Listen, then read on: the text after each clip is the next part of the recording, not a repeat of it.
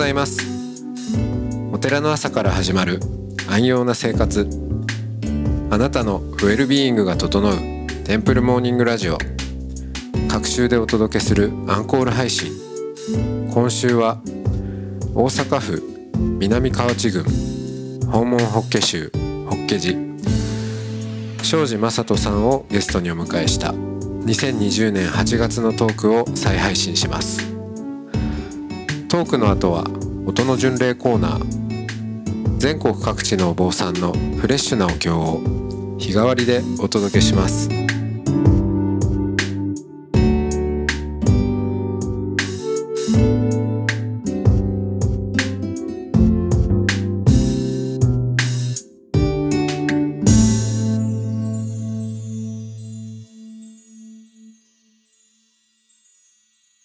おはようございます。おはようございます。はい、えー今週は庄司さんにお話を伺ってきましたが、あ今日が金曜日最終日となりました。早いもので。はい。はい。で、たくさんのお話を聞かせていただいたんですけど、はいやっぱ。り、あの、庄司さん、なんていうか、その、自分の歩んでいく道の、お特にその神仏とのつながりをすごく感じながら、ある種、うその神仏に導かれていくっていうんですかね。うんすごくそういう感覚をお強く持ちながら、あの、日々をはい。うん、過ごしてらっしゃるのかなって思うんですけど、その辺のぜひ、ちょっと感覚をあ聞かせてください。そうですね。まあ、あのー気づき出したのは多分、あのー退職の頃からと思うんですけど、振り返ってみるとね、やっぱりいろんなところで、あ、これ偶然だと思ってたけども、つながってたっていう経験はいくつもありますね。うん。例えば、あのーまあ、あの、完成画になろうと思った時も、私は全く知識がないんで、まあ、あのーどうすればなれるかわからない時に、まあ、あのー高等学校時代の恩師にちょっと相談に行ったんですが、うん。社会人で受験をして、こうこうこういう大学に行けばいいと。大学に行けばいいと。で、言ってて、まあ、準備したんですけども、たまたま全く違うカウンセラーの人に会ったらどうっていうことを、まあその時の校長から言われて、なぜ教員なのに教育系大学院を受けないんだと。いや、私はもう国立の大学院なんてもう勉強なんか追いつきませんって言ったんですが、いや、ぜひ行ってみなさいと。で、一週間後にも、その論文提出やったんですけど、慌てて作って、あの、飛び込んだんです。で、結局、3つ受けたうちの最初の志望2つは落っこちて、うん教育系の大学院だけが通ったんですが、まあ、あの、最初の2つの大学院のどちらかに行っていれば、精神分析という、まあ、全く違う流派に入ってたので、うん今の自分はないわけですよね。で、教育系の大学院に行ったんですが、この退職のこともね、うちの、まあ、家族は、なんであと2年でうん。年金がつくのに、辛抱せずに辞めるんだと。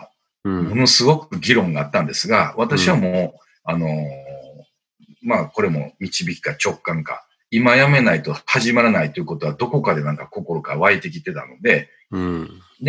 その2年退職を、あの、年金をつく2年前にしたことによって、人との出会いがものすごく広がったんですよね。うん。うん。あの、大学院での勉強仲間もものすごく恵まれましたし、教えてもらうことしきりで素人の私がもうどんどんどんどん、あの、進んでいったのもそのことで。で、えっと、資格を取った後に、あの、学校現場を経験してる方なので、いうことで声をかけていただいたのも、もともと生徒指導主事仲間の人が、教育委員会のお会い定石になっておられて、あの、仕事を振って、それで経験をもうたくさん積んだっていうのもありますし、うん。うん。で、まあ、そのことはまあね、ただの偶然かわかんないですけども、あの、もう、その他に、まあ、教育系で行動、認知行動の心理学をやるんですけども、やっぱり、なぜか、あの、ちょっとこれも知り合いに勧められて、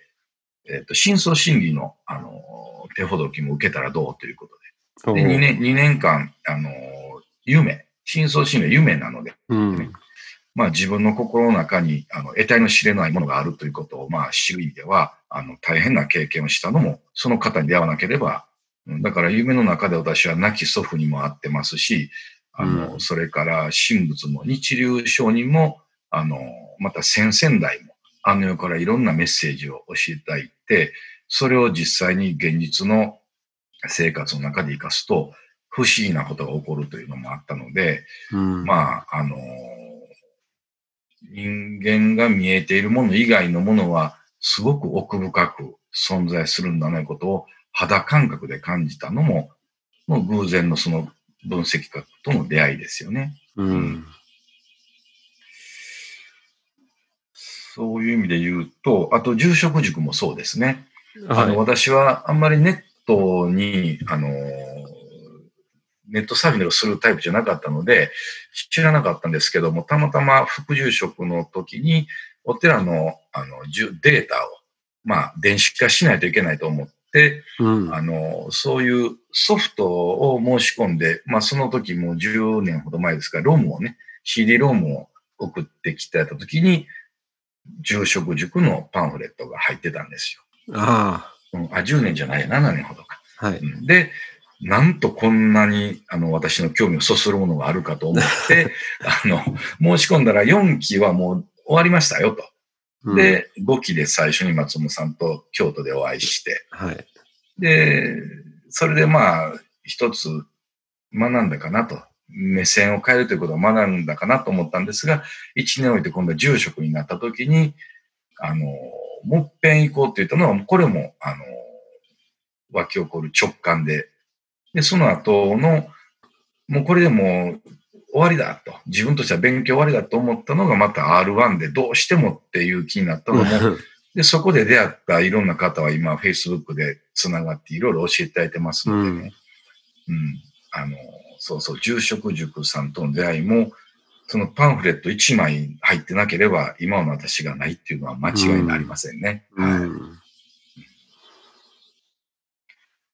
うん、偶然というのは、うん、不思議だなと思いますけど、私はもうお役目を果たすための導きをいただいたと取るようにしてるんですけど。うん。そう考えると、じゃあ、そのふ普段、うんえーこう日々を過ごす。で、じあの、やっぱ、一日一日もそうだし、うんえーまあ時に大きな、人生って選択の連続だと思うんですけど、はい。で、選択に迷ったりすることもたくさんうん。ある、し、まあ、迷っている人が相談にも来たりすると思うんですけど、うん。うん。庄司さんはうん。そこはい。で、うん、まあもちろん迷うっていうこともあるんでしょうけど、でもうん。最後の最後どこかでは導かれていくんだっていう、そういう、ななんていうか、安心感っていうか、ものの中にある感覚が。そうですね、ありますね。あの、やっぱり体験してきたことがやっぱり、あの、自分の中に落とし込まれてるというんですか？あの、まあ、困難な制度指導上、困難な学校に行っても、まあ、あの、そこで肥やしをいただいたと。で、カウンセラーとして苦労しても、ここでまた得るものがあったと。だから苦労があっても、あの、捉えようによって前に向いていけるんじゃないかっていうことをどっかで感じてますので、うん何か、あの、選択をするときに、結構、あの、まあ、直感派というか、もう、いろんなことをこうじゃないかって湧き起こったらそういくんですよ。うんでも、それが間違っててもいいかと。うん、今まで山ほど苦労してきたから、これも失敗して苦労かもわからんけど、またその先にあの苦労があってよかったなってなるやろうって思うようにしてるというか、そう思って決めるので、あの、結構、自分のことに関する決定迷わないですね。うん。うん。まあちょっとおこがましいかわかんないですけども、うんいくつかのお寺の新しい取り組みをやりましたけども、あ、これは必要だと。うん。あこれはやってはダメだとか、これは絶対というのは、パパパッと浮かんでその通りに走ってるとこがあるので、まあ、感覚で言うとね、あの、自分の体と人生を神仏に委ねてるという感覚ですね。うん。うんうん。あの、委ねる。委ねる。あの、カウンセラーとしての駆け出しの時にね、ものすごく悩んだんですよ。うん。あの、まあ、臨床心理士という資格を取っても、腕がないわけですわ。運転免許は取ったけども、腕が悪いと。だから相談に来られる方の力になかなかなりきれないので、これも私、今度本堂ではなくて30番自動でね、またうなだれて、らなんでこんなに無力なんだと。うん。泣いて、泣きの涙で相談に来られた人の力にもなれないっていうことでもう、本当に、あの、自分自身が落ち込んだんですけども、その時にまたいただいた言葉が、委ねなさいと。もう神仏に全部お前自身を委ねろというふうに言っていただいたような気がして、で、そこでなんかもう、あの、任せますってなった時に、なんか気持ちがなんか前に向いて、でも、あの、わからないことは前の進学の教授に聞きに行ったり、新しい、あの、ベテランのカウンセラーに聞きに行ったりをもう何、5年ほど続けましたね。うん。だから、なんか、いろんなことがあったら、委ねる。そして自分の直感を信じる。で、それはまあ、思いつきじゃなくて、なんか今までの自分を、の経験、人生のやっぱり、あの、アップダウンも含めて、それから導き出される答えだから、まあ、自分としてはもうこういう形でいいのかなっていう気はしてますけどね。はい。うん。選択して、こっちだと思って行ってみて、うん。まあ、その、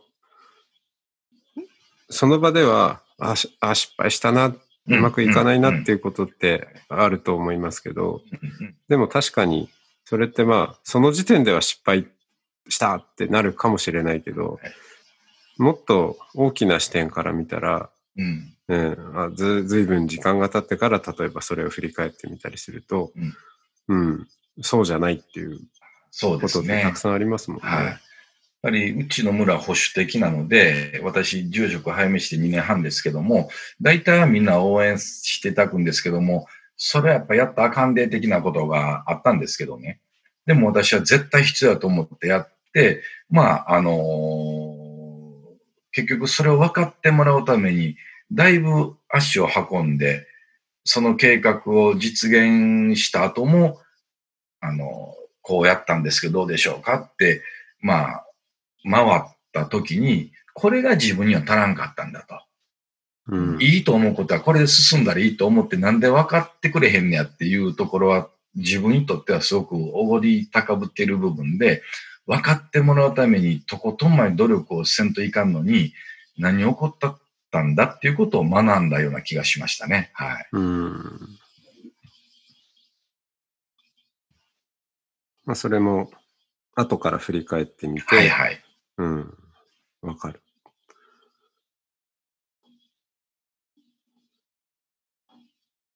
今、あの、こういろいろ人生の選択に迷ってる人とか、はい。お寺にご相談に訪ねてきたり、まあ、それは住職としてっていうこともあれば、まあ、カウンセラーとしてっていうこともあると思うんですけど、うん。どんなアドバイスをうん。されるんですか？はい。あのー本当にね、あのー住職としてもカウンセラーとしても、あのーその人の状態に合わせて伝えるじゃないですか。はい。もう、もうちょっとしんどくって動けない人はもう一服しとき、うん、動かなくていいようですし、ちょっと頑張る人は頑張りですし、うん。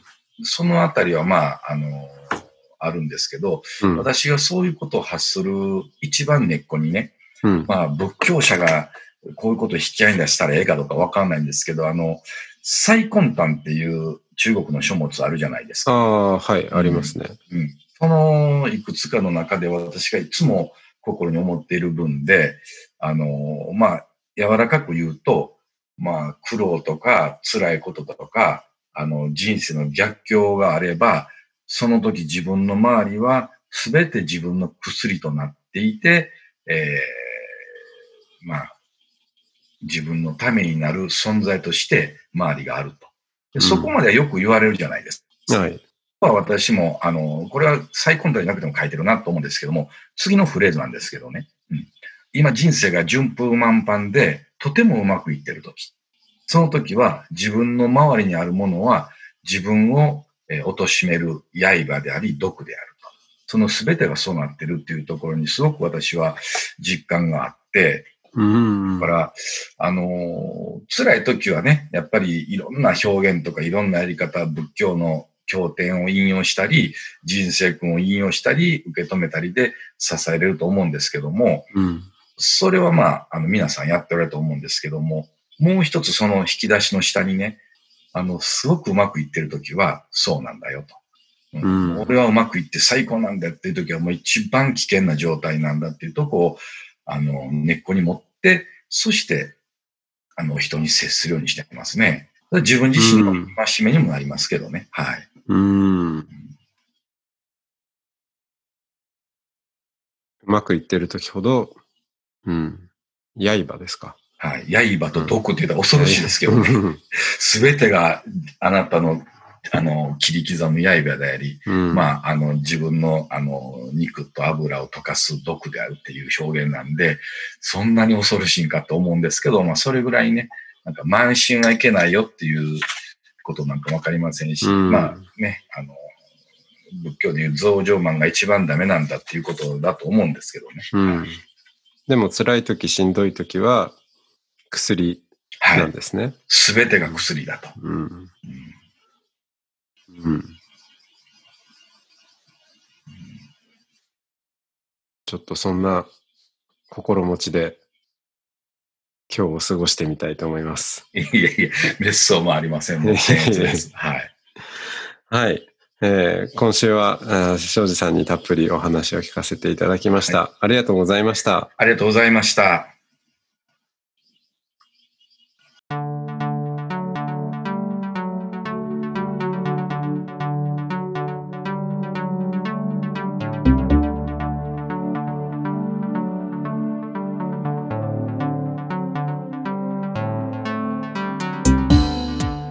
いつもテンプルモーニングラジオを応援してくださりありがとうございます。番組を継続支援してくださる TMR サポーターを募集しています。詳しくはテンプルモーニングラジオ公式ホームページ radio.templemorning.com ドネーションのページをご覧ください。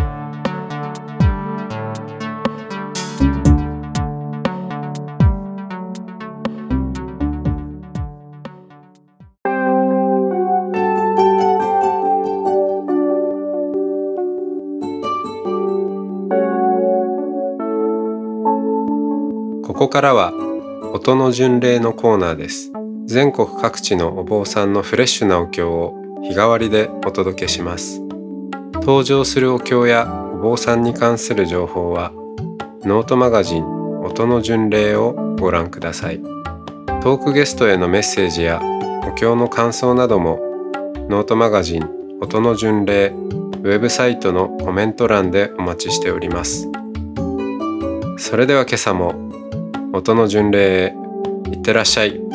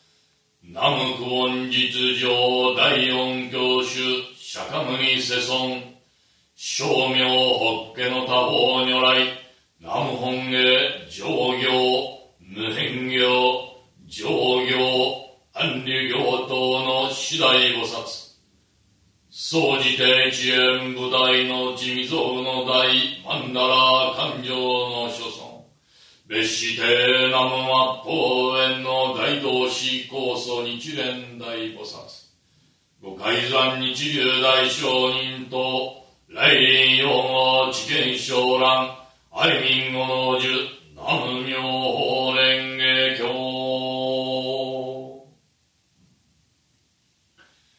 上来勘定諸尊の現前において、慎み敬って営むと、現前寿命の礼、新規円弱、妙法強力即身成仏ゼ民の仏道欠場無虫以来方々の在所真空三号の在所を消滅せしめて。速やかに弱行の本土に帰住せしめたまえ。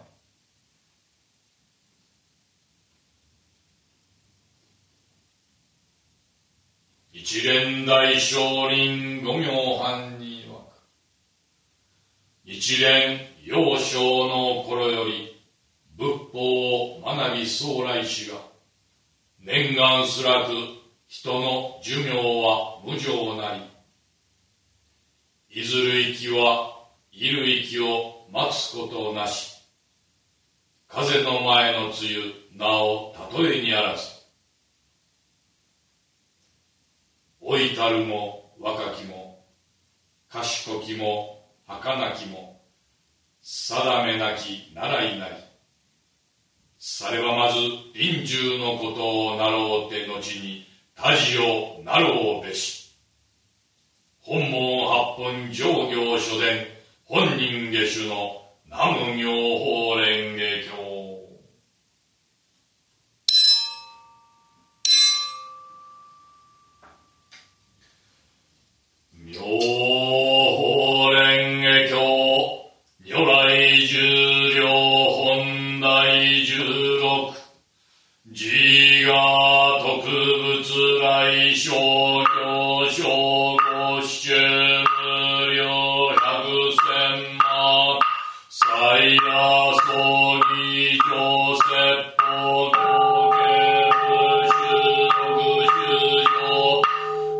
有動物等に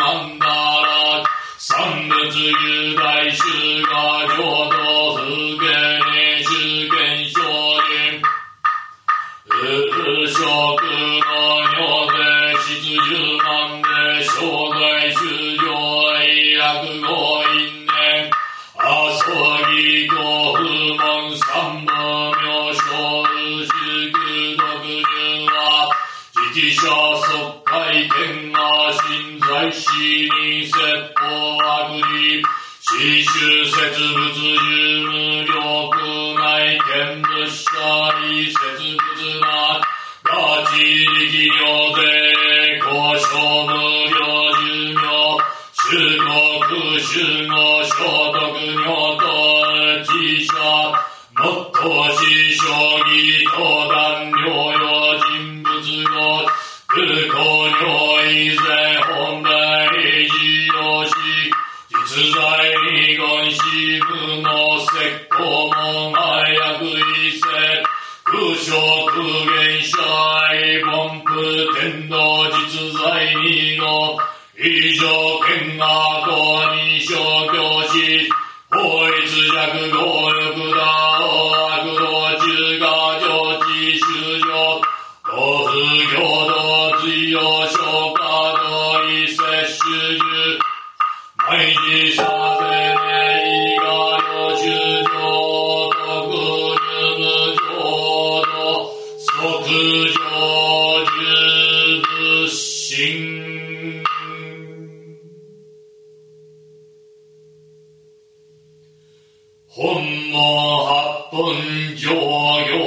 書伝本人へ主の名前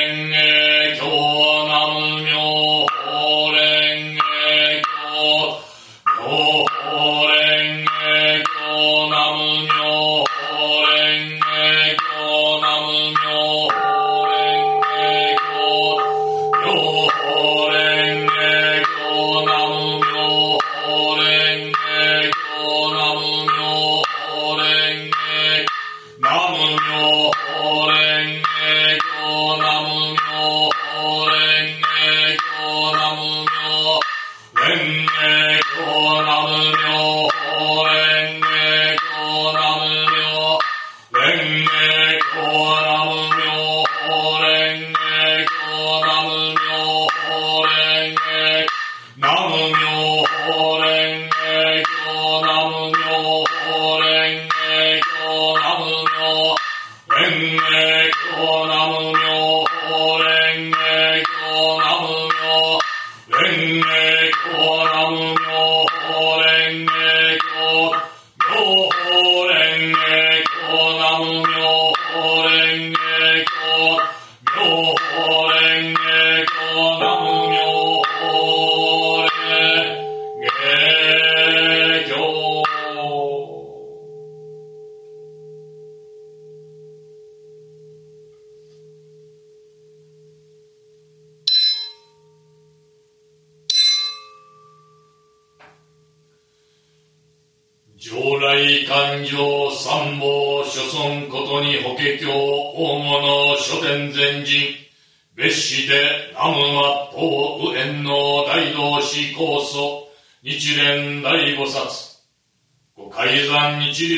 流大聖人と大事大悲大恩ご法恩者徳南無妙法蓮華経。上来勘定諸尊の原前において慎み敬って営むところ。現前寿命の礼新規円弱。妙法教力即身成仏善人の仏道。欠場無義日蓮大聖人五名藩に枠この法華経は三途の川にては船となり死での山にては大白五社となり暗き冥土にては灯火となり霊前へ参る橋なり。霊前へ増しまして日蓮を訪ねさせたまえ。必ず待ち立て祀るべく候と。牛来方々在所消滅。根人より仏心に至るまで、よく保ち立て祭る本門八本上行書伝本人下手の南無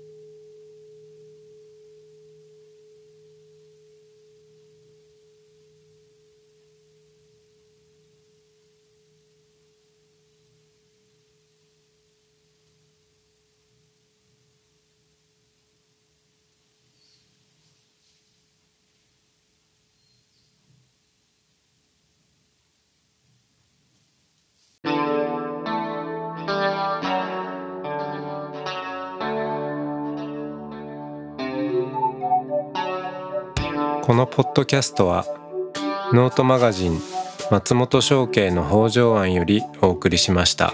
お経コーナーはノートマガジン音の巡礼のご協力でした。ゲストへのメッセージや番組の感想などはそれぞれのノートのコメント欄にてお待ちしております。それではまたテンプルモーニングラジオでお会いしましょう。